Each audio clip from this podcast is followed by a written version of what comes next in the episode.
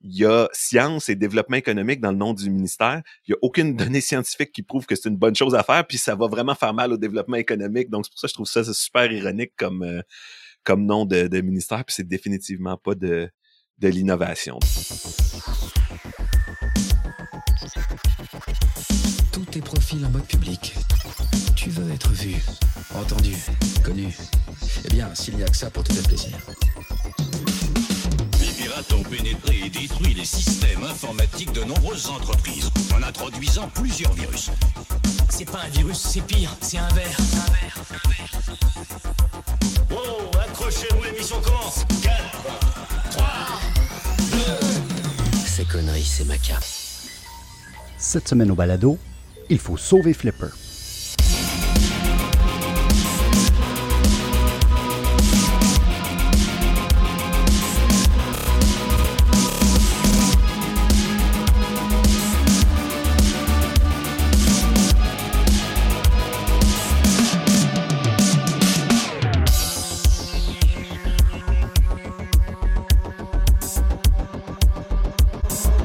Le ministre de l'Innovation, des Sciences et du Développement économique, François-Philippe Champagne, a annoncé récemment le projet de bannir divers outils utilisés par des hackers, des geeks et des chercheurs-chercheuses en sécurité. La raison? Prévenir le vol de voitures. Cette annonce a fait sursauter pas mal de monde dans le milieu de la sécurité. C'est un peu comme si le gouvernement Trudeau annonçait qu'on allait bannir les marteaux parce que certains peuvent, entre guillemets, être utilisés à d'autres fins que celles prévues par son fabricant, pour citer une porte-parole du ministère de l'Innovation, tel que rapporté par Radio-Canada. Pour comprendre un peu plus ces enjeux, je me suis entretenu avec l'un des instigateurs d'une lettre ouverte et d'un site web pour tenter de faire échec à ce qui a tout l'air d'une fausse bonne idée. Euh, salut, moi c'est Guillaume Ross. Euh, je suis chef de la sécurité chez euh, Jupiter One. Euh, en général, je travaille pour des, des startups de sécurité. J'ai travaillé en entreprise dans des équipes de sécurité pour des grosses entreprises, des startups, un peu de tout ça. Puis par curiosité, Jupiter One, qu'est-ce que vous faites? C'est une, euh, une plateforme de cybersécurité dans laquelle euh, tu importes les données de tous tes, tous tes différents systèmes, que ce soit des applications de sécurité ou euh, AWS ou euh, Google Workspace, Active Directory. Tu prends toutes ces données-là. Puis nous, on fait une, une base de données euh, en graphe qui permet après ça de voir c'est quoi le chemin. Euh, c'est quoi le chemin qu'une attaque, qu'une attaque pourrait prendre, par exemple, entre euh, un usager puis des données de clients. Donc, par exemple, ou entre un serveur puis des données de clients. Donc, ça vous permet vraiment de facilement de dire euh, qu'est-ce que j'ai qui est exposé à Internet, qui a accès à des données de clients, qui a des vulnérabilités. Euh, et les vulnérabilités viennent d'où? Ah, ben c'est dans tel dans tel GitHub. Fait que dans le fond, c'est très pratique quand on a des réseaux super complexes pour un peu euh, rendre, rendre logique les euh, 32 millions euh, de différents euh, serveurs, euh, bases de données et utilisateurs qu'on a en entreprise. Là, euh, c'est ça. Il paraît qu'au Canada, on a un gros problème de vol de voitures. D'ailleurs, euh, le New York Times a même publié un article qui était euh, en, en- là, sur son site là, récemment sur le fléau à Toronto. c'est rare qu'on parle du Canada dans le New York Times, mais là, on en parle pour le, le vol de voitures. Puis, le ministre de De l'innovation et du reste. Oui, c'est ça. Fait que récemment, le ministre de l'Innovation, des Sciences et du Développement économique a proposé, ou en tout cas a ouvert la porte là, à la possibilité de bannir des appareils comme le fameux Flipper Zero, qui sont des euh, radios qu'on peut programmer, si je comprends bien. Euh, je sais pas si tu pourrais nous expliquer peut-être c'est quoi le genre d'attaque qu'on essaye de prévenir avec ça. Là? Ouais, ben le, le, le flipper, euh, dans le fond, est un peu un disons un bouc émissaire parce que tu sais c'est populaire puis c'est petit puis euh, tout ça Euh, c'est c'est même pas tant programmable un, un flipper zero tu sais c'est imaginons un peu un, Raspberry Pi avec un paquet d'antennes euh, dessus. C'est sûr que sur certaines autos il y, a, il y a certaines attaques qui sont possibles. Comme par exemple il y a- si on a une auto avec une télécommande sur laquelle faut faut appuyer pour déverrouiller les portes par exemple donc on n'a pas le l'entrée euh, automatisée sans toucher la clé euh, ben dans certains cas on peut enregistrer cette communication-là puis la réutiliser plus tard. Euh, la plupart des véhicules de nos jours utilisent un, code qui, euh, qui va changer à chaque utilisation. Euh, donc, à chaque fois qu'on clique la télécommande, le code, il change, puis l'auto va pas accepter un code qui a déjà été utilisé. Fait que déjà, ça, c'est un peu trop complexe pour, surtout pour un flipper. Tu ça demanderait que quelqu'un soit capable d'enregistrer un clic de votre télécommande alors que vous êtes trop loin de votre auto pour que l'auto le reçoive pas, ou de faire de l'interférence pour pas que l'auto le reçoive. Puis là, le, un code, il va permettre de déverrouiller, il va pas permettre de démarrer l'auto par après. Fait que déjà, ces attaques-là, c'est pas euh, c'est pas comme ça que les autos se volent le plus. Les attaques par relais, ça c'est pour les clés euh, qui permettent d'entrer vraiment sans interaction avec euh, avec la clé. Fait que ça, en gros, on se fie à ce que la communication entre la clé piloto, si on l'augmente avec, par exemple, des antennes très spécialisées sur ces fréquences-là, on est capable de allonger la distance à laquelle la clé va fonctionner pour déverrouiller l'auto, puis la démarrer, puis après ça, s'en aller. Oui, ça, c'est faisable. Encore là, c'est pas le genre de choses qu'on ferait avec un Flipper Zero. Et même, le, le ministère euh, de l'Innovation, des Sciences et du Développement économique a mentionné le Flipper, mais j'ai vu dans d'autres articles qu'on a mentionné des, des HackRF puis d'autres radios euh, défini par logiciel. même encore là, c'est vraiment pas l'équipement le plus efficace pour faire ça. les voleurs, ils ont accès à acheter des trucs qui sont fabriqués juste pour faire ça, puis ils vont coûter 10 000 dollars. C'est pas. Euh, puis avec, des grosses antennes pour faire les attaques, euh, les attaques par relais. Donc, pour les attaques par relais, si vous avez euh, une clé qui marche comme ça, c'est pour celle-là qu'on recommande. Mettez votre clé dans une petite boîte euh, de Faraday là, qui va protéger les ondes pendant que vous êtes en train de dormir. Mettez-la pas trop proche euh, dans votre maison de, votre entrée, tout ça. Un replay attack, bon, il paraît qu'on peut appeler ça aussi une attaque par rejeu, mais ça, c'est un autre sujet. Mais ça, c'est un type d'attaque où le méchant va intercepter et copier un signal pour pouvoir le rejouer ensuite. C'est quand même plus facile à déjouer parce que si le fabricant empêche le même signal d'être utilisé plusieurs fois, ben ça ne fonctionne pas. Le relay attack ou l'attaque par relais, c'est un peu différent. En fait, il n'est pas rejoué par après, c'est plutôt euh, amplifier la, connexion. Donc, si on a une clé dans notre poche puis elle fonctionne à disons une distance de 2 mètres, ben si quelqu'un a une antenne beaucoup plus grosse que l'antenne que sur le sur le véhicule, plus efficace, qui s'approche de votre maison avec cette antenne-là, puis qu'après ça, il peut relayer à quelqu'un d'autre qui est proche de l'auto, qui lui aussi va avoir euh, va avoir une antenne.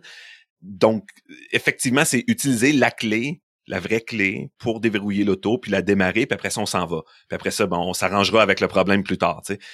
Mais encore là, il y a vraiment beaucoup de véhicules qui sont volés de d'autres façons, comme par exemple en copiant des clés il y a des machines qui sont capables de produire des clés. on est capable d'aller au concessionnaire puis de se faire faire une clé quand on perd notre clé. Donc, euh, visiblement, on peut créer ces clés-là. Euh, les processus peuvent être plus ou moins sécuritaires dépendant des marques.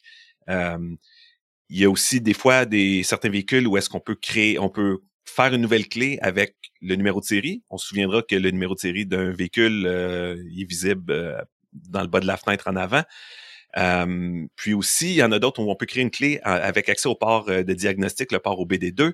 Donc, si on est capable de rentrer dans le véhicule, on peut casser une fenêtre ou se connecter sur le port au BD2 avec un laptop, créer une clé, puis partir avec.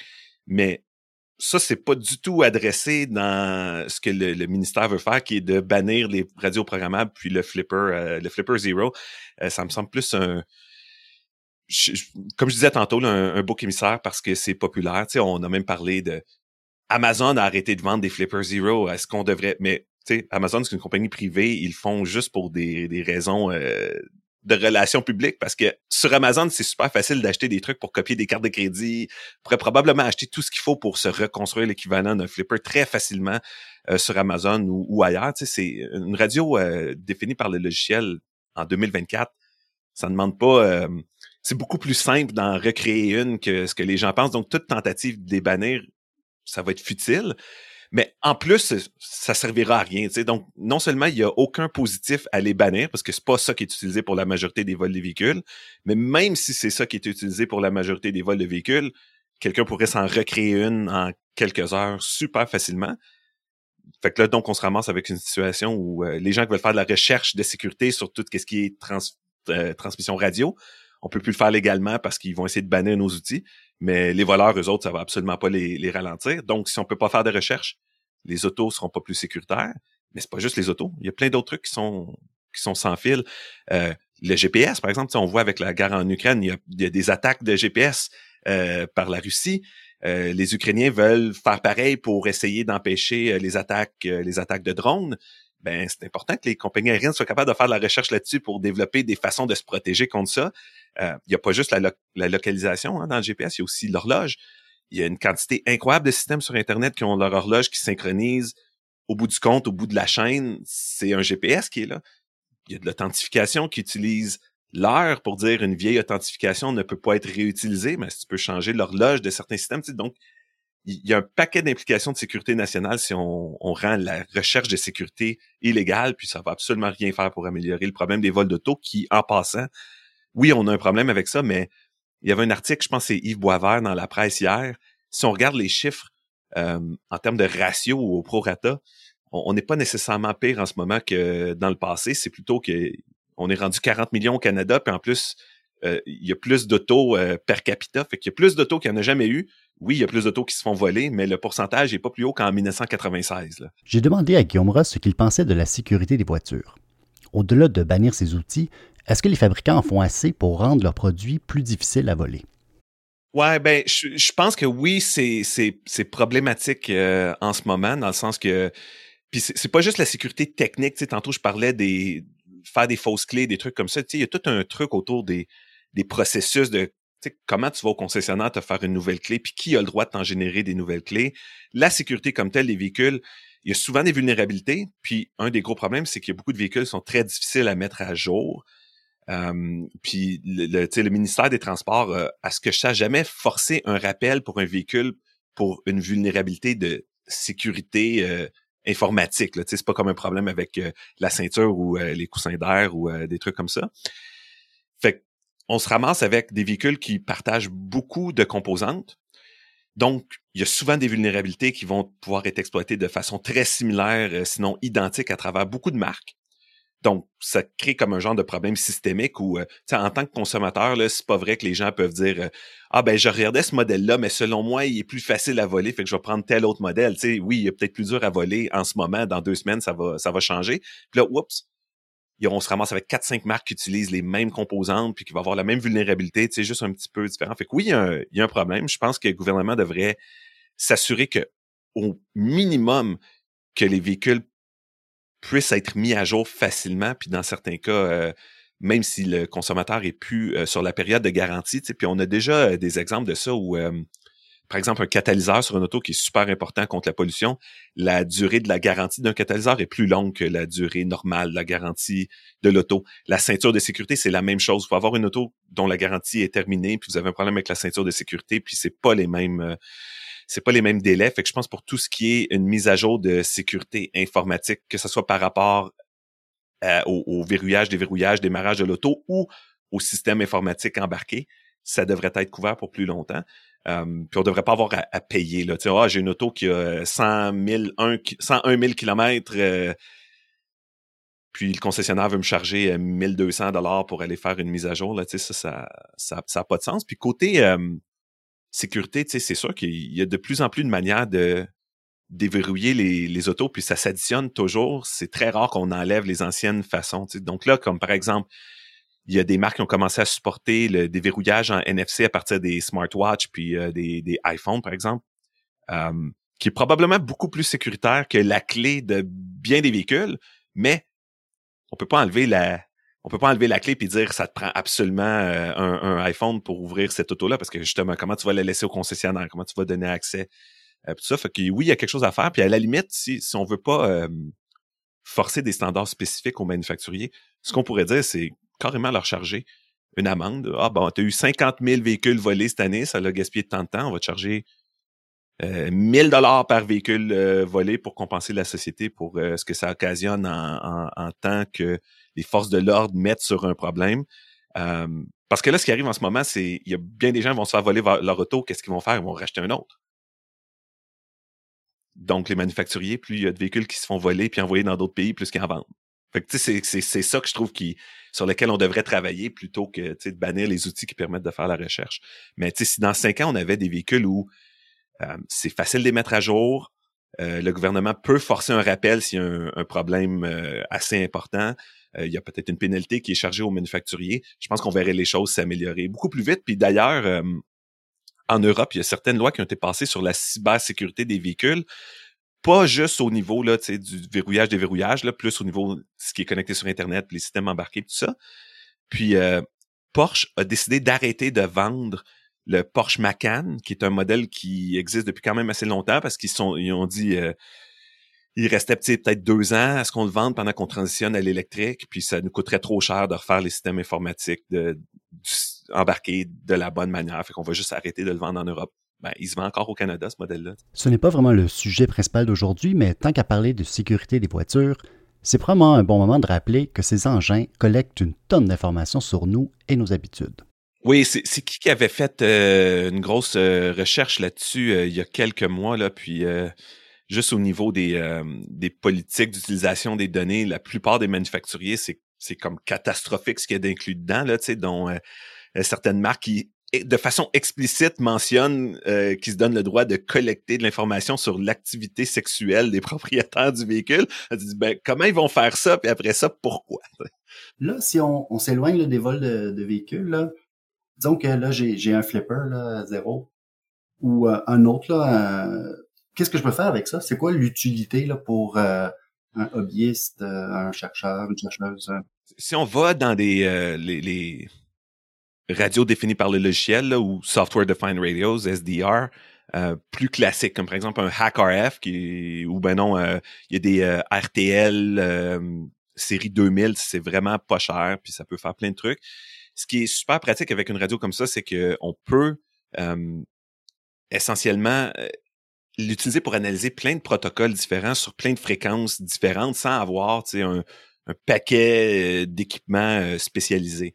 Euh, comme par exemple, si vous aviez une euh, radio définie par le logiciel, puis ça vous intéresse d'apprendre comment euh, les avions communiquent avec les tours au sol, mais vous avez juste à comprendre c'est quoi le protocole, c'est quoi la fréquence sur laquelle vous devez vous mettre. Vous pouvez commencer à enregistrer ça. le RTL, lui, il peut même pas transmettre, fait juste recevoir. Fait que c'est très sécuritaire dans le sens où vous n'allez pas briser une loi sans le savoir parce que vous avez transmis sur certaines fréquences qui est pas toujours qui est pas toujours légal. vous voulez comprendre comment le GPS fonctionne, c'est la même chose. Euh, faire de l'analyse. Euh, tu sais, on a plein de bidules sans fil qui sont euh, oui, il y a le Bluetooth puis le Wi-Fi. Pour analyser ça, ça va c'est plus facile de prendre un, truc qui est spécialisé pour le Bluetooth ou le Wi-Fi. Mais tu sais, dans une maison, il y a plein de trucs qui sont en Zigbee. On parle ici du protocole Zigbee, qui s'écrit avec deux E. Fun fact, j'ai appris que Zigbee qui s'écrit avec un grec, c'est pas un protocole du tout, mais une série d'animations avec un zèbre qui été diffusée entre 2009 et 2011. Donc, c'est un protocole qui a une vitesse de transfert beaucoup plus lente que le Wi-Fi ou le Bluetooth et il a une portée de 10 à 100 mètres. Il est surtout utile quand on veut que cela consomme très peu d'électricité et donc permettre une longue durée de vie aux batteries.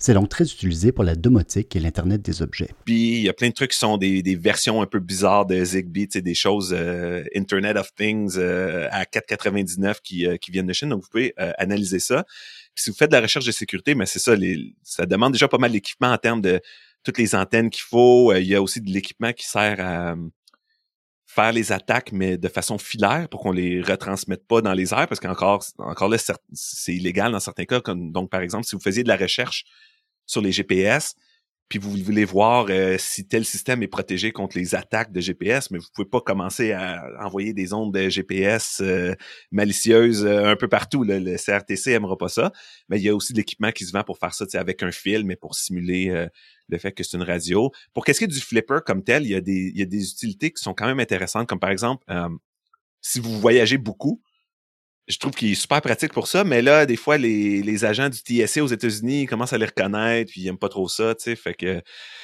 c'est drôle comment que on dirait que le flipper étant tellement étant un gadget avec autant de personnalité, il est tellement facile à reconnaître. Je pense que c'est pour ça qu'il est devenu un peu un, un, symbole. Mais euh, par exemple, vous êtes à l'hôtel, euh, la, télécommande de votre euh, chambre fonctionne pas, c'est super facile de télécharger, euh, dire OK, c'est une télé Sony, bon, c'est beau, je veux une télécommande programmable, c'est infrarouge. OK? Mais ça, je trouve ça intéressant parce qu'il y a personne qui s'attend à ce que sa télécommande de télé soit sécuritaire en infrarouge. Tu sais, tout le monde sait que, bon, ben, si j'ai une télé Sony puis que mon voisin a la même télé, si je prends sa télécommande, elle va fonctionner chez nous et vice-versa ben, il commence à avoir des télécommandes qui sont Bluetooth, qui a un pairing, puis c'est cryptographiquement protégé. On le fait pas pour la sécurité, on le fait juste parce qu'on n'a pas besoin de pointer la télé, tu sais, ça marche plus facilement, puis il euh, n'y a pas, euh, pas besoin d'avoir une ligne euh, directe devant. Mais il y a plein d'autres trucs qui sont pas vraiment plus sécuritaires qu'une télécommande de télé, puis qui se fiaient juste au fait que ces équipements-là étaient pas facilement disponibles.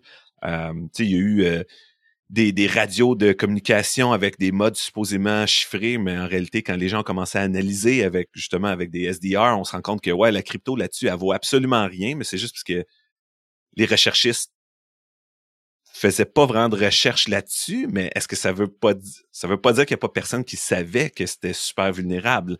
Euh, avec le flipper, autre truc, dans certains hôtels, vous allez voir comment c'est facile de copier votre carte d'hôtel. Euh, si vous essayez ça, puis en 20 secondes, vous êtes capable de copier votre carte d'hôtel, mais pensez à ça avant de laisser euh, votre laptop puis votre passeport dans, euh, dans le petit safe qui, à travers le port USB, est probablement aussi facile à ouvrir que, que la chambre. il y a certaines télécommandes, tu sais, par exemple, si euh, souvent on, loue des maisons dans d'autres pays qui sont dans des quartiers qui sont protégés avec une barrière, tu sais, puis le propriétaire de la maison va vous donner juste une clé pour ouvrir la barrière. C'est vraiment pas pratique si vous êtes euh, huit amis qui louent une super grosse maison. Ben des fois c'est des communications euh, sub 1 gigahertz, donc sous 1 gigahertz qu'un flipper est capable de, copier et de répéter. Mais pourquoi?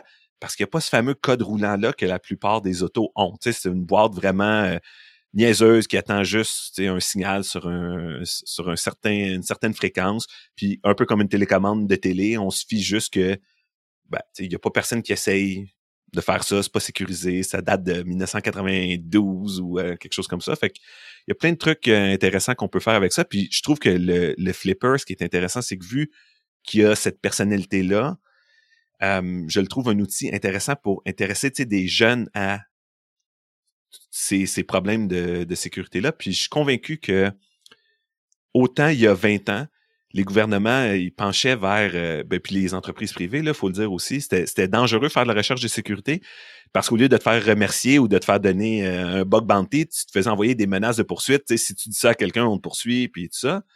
Ben là, je trouve que le ministre Champagne essaie de faire un peu le, c'est le playbook de 2004 euh, appliqué au, au vol des véhicules, puis ça marche pas.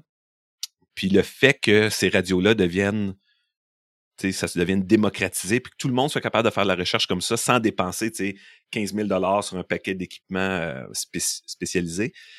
Ben moi, je pense que il va se passer la même chose qu'avec le Wi-Fi. Puis, euh, tu sais, pour ceux euh, qui écoutent, qui ont, mettons, plus que 25 ans, là, le Wi-Fi, c'était vraiment pas fameux.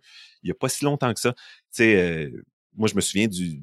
J'ai eu un, je pense, le premier iBook qui avait du Wi-Fi dedans. Euh, puis à l'époque, non seulement les, le Wi-Fi était soit ouvert ou soit chiffré en, en web, super facile à craquer. Une fois qu'on craquait ça, il n'y avait pas de TLS en dessous de ça, super facile sniffer les mots de passe de tout le monde, c'était une catastrophe. Mais je suis pas mal certain que si ça n'avait pas été aussi facile d'avoir l'équipement pour le faire, le Wi-Fi se serait jamais autant amélioré que ce qui est maintenant. Puis maintenant, c'est plus vraiment un problème d'utiliser du Wi-Fi, même s'il n'est pas chiffré, parce qu'on a aussi les communications en arrière qui sont rendues en TLS. Euh, tout le monde assume que tout peut être sniffé à, tout moment.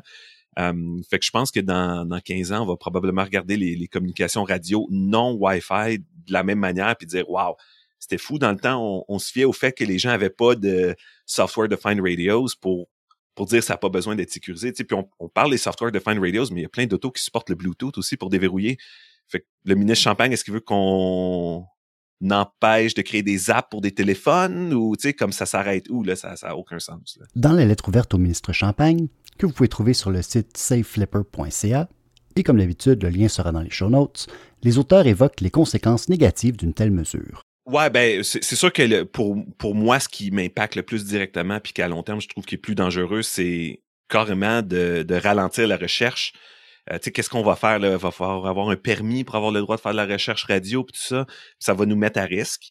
Euh, mais en même temps, euh, de façon, disons, plus tactique et immédiate, c'est juste un gaspillage de ressources phénoménal pour aucun bénéfice. Est-ce qu'on va demander aux douanes, est-ce qu'on va demander à la GRC de, d'affecter des ressources à empêcher toutes les radios RF de rentrer au pays pendant que quelqu'un peut trouver les plans d'un HackRF qui sont open source, puis le logiciel pour mettre dessus est sur GitHub, puis il peut s'en fabriquer un avec quelques pièces qu'on achète euh, sur AliExpress. Ah ben là, est-ce qu'on va, est-ce qu'il faut, faut, commencer à bannir des chips? Là, donc, est-ce que les manufacturiers ont besoin d'appliquer pour une licence pour dire j'ai le droit de mettre une radio dans mon téléphone? Donc, il y a science et développement économique dans le nom du ministère. Il n'y a aucune donnée scientifique qui prouve que c'est une bonne chose à faire, puis ça va vraiment faire mal au développement économique. Donc, c'est pour ça que je trouve ça super ironique comme, euh, comme nom de, de ministère, puis c'est définitivement pas de, de l'innovation. Donc, euh, je suis quand même assez confiant qu'ils vont voir que ça n'a pas de sens, là, mais... Euh, mais d'ailleurs, dans l'article du New York Times que je mentionnais tantôt, c'était une petite phrase ou un petit bout de phrase là, qui est un peu passé inaperçu dans, dans, dans tout le reste, où qui dit que ben, avant, Montréal était comme un gros, une grosse plaque tournante de vol de voitures à cause de la proximité du port. Fait que c'était facile de prendre le char puis de le, faire sortir du pays. Puis que les voleurs se sont tournés vers Toronto parce qu'au Québec, il y a eu des mesures où les compagnies d'assurance obligeaient, par exemple, des trackers GPS ou euh, d'autres méthodes de traçage ou de, d'identification des véhicules. Fait que là, tu dis, oui, mais, OK, mais pourquoi c'est pas ça qu'on. Mais en fait, c'est pire que ça parce que même le gouvernement fédéral a déjà fait ça, si je me souviens bien, c'était en 2007. Euh, à l'époque, c'est Stephen Harper qui était premier ministre. Je me souviens pas si c'est pendant qu'il était minoritaire, puis je me souviens pas si c'est un, projet de loi qui datait d'avant, ça, mais en 2007, il y a une loi qui a, passé au Canada qui a forcé les manufacturiers à mettre euh, des antivols dans tous les véhicules neufs. Euh, puis je, me souviens bien de l'année parce qu'à l'époque, j'avais un ami qui avait une auto 2007 avec l'antivol, mais qui trouvait que les roues de 2007 étaient pas belles, donc il avait mis des roues de 2006 sur son auto. Donc ce qui est arrivé, évidemment, il se faisait défoncer son auto, puis les voleurs arrachaient les fils, puis ils comprenaient pas pourquoi il était pas capable de partir avec, parce qu'ils trouvaient pas d'antivol euh, qui vient d'un autre euh, de tierce partie. Euh, donc on a déjà fait ça. Mais là, ça fonctionne plus parce que, évidemment, à mesure que c'est un peu le, chat et la souris, il faut améliorer les, mesures de sécurité. Donc, c'est quelque chose qu'on a déjà fait. Puis je trouve que pour les compagnies d'assurance, ben, il y a un problème en ce moment, c'est qu'on parlait tantôt que les composantes sont partagées à travers les marques. Tu sais, s'il y avait certaines marques étaient clairement meilleures et d'autres qui étaient clairement pires, ben là, ça deviendrait un peu plus facile pour les compagnies d'assurance d'être assez agressifs sur euh, bon, ben, tu sais, tel modèle, ça va être vraiment, vraiment plus cher parce qu'ils se font vraiment voler. Puis euh, si vous aviez, tu sais, dans le vous voulez un, moyen euh, SUV entre 40 euh, et 55 000, ben ça va tellement faire une grosse différence sur le prix entre ces deux marques-là. Ben là, les consommateurs se dirigeraient vers ça. Mais en ce moment, je pense qu'il n'y a pas vraiment de marques qui sont euh, excellentes versus d'autres qui sont pourries. Tu sais, ça, ça, ça varie juste selon la dernière vulnérabilité. Mais en 2007, le gouvernement a fait ça. Ils ont forcé les manufacturiers à mettre ça, comme ils, ont forcé les manufacturiers à rajouter euh, des caméras de recul.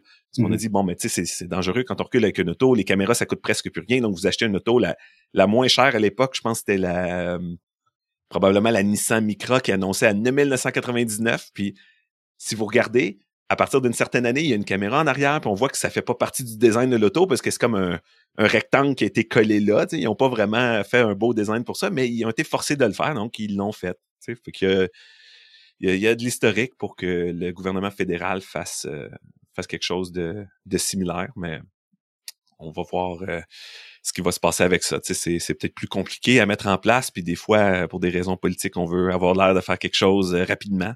Fait que j'ai l'impression que c'est pour ça qu'ils ont mentionné le, le flipper, que d'ailleurs, ils ont moins mentionné dans la dernière semaine. On parle plus de des ressources pour euh, la police de la ville de Montréal, des ressources pour des scanners pour euh, regarder ce qu'il y a dans les containers puis tout ça. Euh, on dirait que faut quand même rappeler qu'il n'y a pas de projet de loi de déposer, il n'y a pas de règlement approuvé. C'est vraiment, c'est peut-être juste un ballon d'essai. On, on, dit quelque chose dans les médias puis on regarde ce que les gens. Puis que là, on, on verra. Ouais, exactement. On va voir comment ça se comment ça se développe là, en espérant qu'on évite la catastrophe. Est-ce qu'il y a quelque chose qu'on n'aurait pas mentionné que tu trouverais important de dire là, avant de, de conclure? Ben, en gros, euh, je pense qu'il y a une chose qui est assez similaire, qui s'est déjà passée, euh, qu'on peut qu'on peut regarder. Tu sais, euh, aux États-Unis, la loi DMCA, Digital Millennium Copyright Protection Act, était une ben, est une loi dans le fond qui a été mise en place pour empêcher les gens de copier, c'est surtout les films, là, puis la musique, mais tout ce qui est copyrighted en général. puis cette loi-là, quand elle a été créée, ça causait beaucoup de problèmes pour la recherche de sécurité parce qu'il n'y avait pas d'exclusion pour la recherche, puis ça devenait illégal de briser des méthodes de protection. donc, vous pouvez imaginer, essayer de faire des tests d'intrusion, si c'est illégal de briser une méthode de protection. Donc là, ça devenait vraiment dangereux et même dans certains cas impossible de faire la recherche. sur, sur quelque chose, par exemple, euh, un, PDF qui est protégé par mot de passe. Tu veux faire de la recherche, trouver un bug puis le rapporter, le rapporter à Adobe. illégal. Tu as brisé une méthode de protection pour euh, des documents qui peuvent être copyrightés comme un e-book. Puis en 2013, ils ont été obligés de faire des amendements à cette loi-là pour avoir des exclusions pour dire, OK, la, recherche de bonne foi de tel type, ta, ça c'est exclu. Puis ça a été quand même assez, euh, assez compliqué. Euh, mais ça s'est fait, puis je pense que ces exclusions-là doivent être doivent être mises à jour à, je sais pas si c'est aux quatre ans ou quelque chose comme ça, puis ça se fait. ensuite, le gouvernement américain, dans à peu près je me, mélange peut-être entre les dates entre le DMCA puis euh, Wassenaar, euh, qui, est, qui est plutôt une, une loi pour le, le, contrôle des exportations des armes. Euh, le, les gouvernements voulaient rajouter euh, les logiciels euh, de sécurité offensifs pour les traiter un peu comme si c'était des armes. mais encore là, ils l'ont pas fait en disant, en laissant une, ligne dans une conférence de presse. Ah oui, en passant, les logiciels comme Metasploit sont maintenant considérés comme des armes. Merci, bonjour. il y a eu une grosse consultation avec, euh, avec l'industrie avant que, avant que ça se fasse. Ce qui se passe pas du tout en ce moment parce que, à ce que je sache, au euh, fameux euh, sommet sur les vols de voitures, il y a, y a personne là-dedans qui était du côté de la, de la sécurité, que ce soit du, ben, de la cybersécurité, je devrais dire, là, que ce soit dans le domaine privé ou même public. Tu sais, le ministre euh, Éric Kerr de la cybersécurité du Québec, il va avoir un problème si on peut plus faire de recherche de sécurité au Canada, tu sais, mais pas consulter non plus. Puis d'ailleurs, euh, j'ai contacté beaucoup de, députés euh, fédéraux, provinciaux, tout ça. j'ai eu un retour de Alain Terrien, qui est mon député ici du, bloc, puis il regarde ça, mais du côté de la CAC, j'ai rien, j'ai rien entendu. Puis du côté des libéraux, j'ai des libéraux fédéraux, j'ai rien entendu non plus. Donc, euh, tout le monde, si vous avez vu euh, saveflipper.ca, la prochaine étape, c'est vraiment envoyer ça à vos députés fédéraux, mais aussi provinciaux, parce que ça va nous causer un problème au, Québec ou dans peu importe dans quelle province vous êtes, euh, si cette loi fédérale-là, si, ça devient une loi, autrement dit. Ouais. Ben, grand merci d'avoir pris le temps de, venir expliquer ça. C'est super intéressant. Puis, euh, c'est ça, je vais mettre un... J'ai bien aimé le design de, site aussi, Flipper. Euh, ouais, ben il y a eu un peu de paresse là-dedans, dans le sens qu'on voulait se, on voulait se, concentrer plus sur le, contenu que le design. Donc, euh, j'ai copié une template d'un site que j'avais... Ça nous a pris à peu près 8 minutes de mettre le site euh, sur place. Puis après ça, à peu près 15 minutes à s'obstiner avec ChatGPT pour générer une image qui a de l'allure. C'est excellent. Bon, ben merci beaucoup pour, pour ton temps aujourd'hui. Il n'y a pas de problème. Merci de m'avoir invité. Puis à la prochaine. Voilà qui conclut cet épisode de Cybercitoyen. Mon nom est Sam Harper et je vous remercie pour votre écoute. Si ce n'est pas déjà fait, allez jeter un coup d'œil à notre infolettre. Ça se trouve au cybercitoyen.substack.com. Un grand merci à Guillaume Ross d'avoir accepté notre invitation. Merci à DJ Mutante pour l'indicatif sonore et à bientôt.